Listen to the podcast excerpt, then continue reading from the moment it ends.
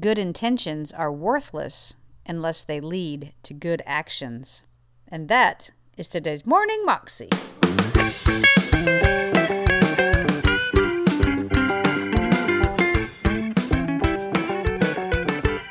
Welcome to the Morning Moxie Show. I am your host, Alicia Sharp, and today we have part two of John Maxwell talking to us about how to make a difference. Here's John.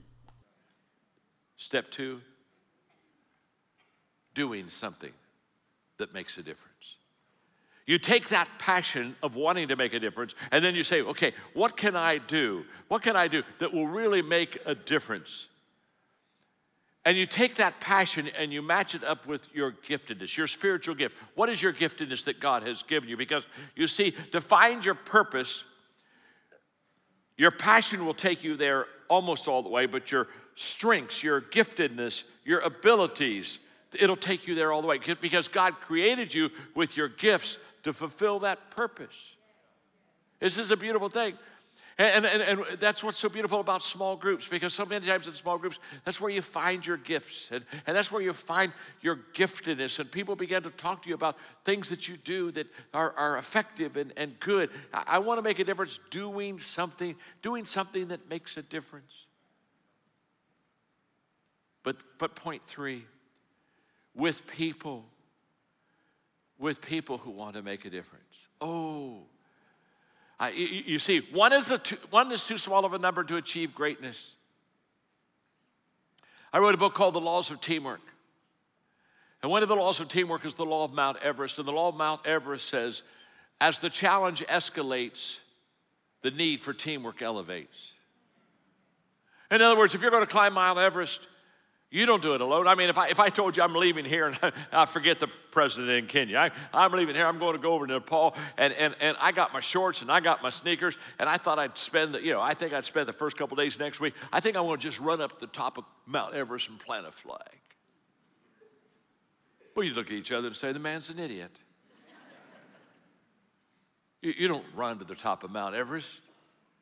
And you don't do it alone. Nobody's ever gone up to the top of a mountain. It, it's, you see, it's too big of a deal. It's, it's too big of a mountain. It's too hard. You can't, you can't get it up there without the help of someone else. You, you see, now, now, if you want to climb a Texas hill, first you got to find one. You can climb a Texas hill by yourself. Are you with me, huh? You can do a Texas hill, but you can't do Mount Everest. So when I love it when people come to me and say, "Well, you know, uh, you know, I, I, am a self made man. And I always look at him and say, Oh, I'm so sorry. That's too bad. I say, What do you mean? Well, it's too bad you're self made because if you made everything yourself, you ain't made much. No. One's too small of a number. One's too small of a number to achieve greatness. You see, you do it together. That's what's the value of coming together to church and covenant. That's the, that's the value of small groups. You get in your small, I mean, were you not blessed with that video of that group and they're going out there and, and here's somebody was homeless and now their small group, they're going to take food to the homeless. And by the way, when they go out and do that in Dallas, they're not going to take food to the homeless, they're going to encounter Jesus. Oh my. Jesus said, hey, if you feed people, you feed me. Are you with me? If you visit people in prison, you visit me. Come on. If you clothe people, you clothe me. I run to people all the time and I say, Well, I'm just trying to get close to Jesus and he seems far away. Well, of course he's far away to you.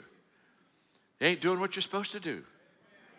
Go out and start meeting people, loving people, ministering to people, caring for people, sharing people. And the moment that you start doing that, you meet Jesus because he said, Every time you do that, you meet me. So every time I give somebody a hug, I'm hugging Jesus. And you're not close to him, you need to get a life. I want to make a difference doing something that makes a difference with people. Now, now, there's got to be the right kind of people with people who want to make a difference. You got to be careful. Because there's a bunch of people, they're not doing anything. You, understand that? You, you, they're, they're not the ones you hang around with.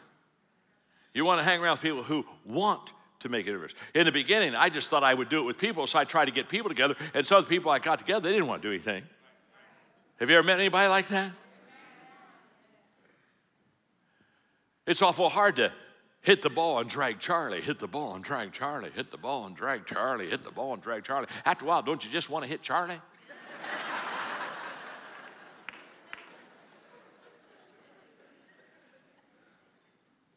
what am I saying? I want to make a difference with people who want to make a difference. If one will put a thousand to flight, two puts 10,000 to flight. Talk to me. Talk to me. Two will put 10,000. Listen to me, folks. That's called, that's, that's called Jesus math. It's a higher math than what you and I were taught in school. I want to make a difference doing something that makes a difference with people who want to make a difference. Number four, before I give you number four, are you learning something? Okay, okay, just checking. Just checking. Learned a long time ago don't teach people who don't want to learn. It's too close to lunch.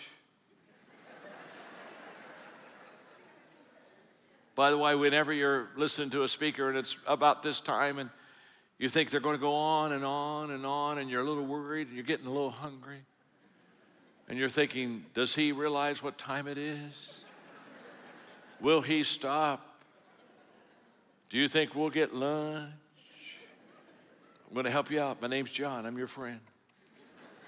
Look at the speaker. If he's fat like me, you'll break for lunch. Absolutely. If he's skinny, you're in trouble. Pray, just pray. You're in, you're in real trouble.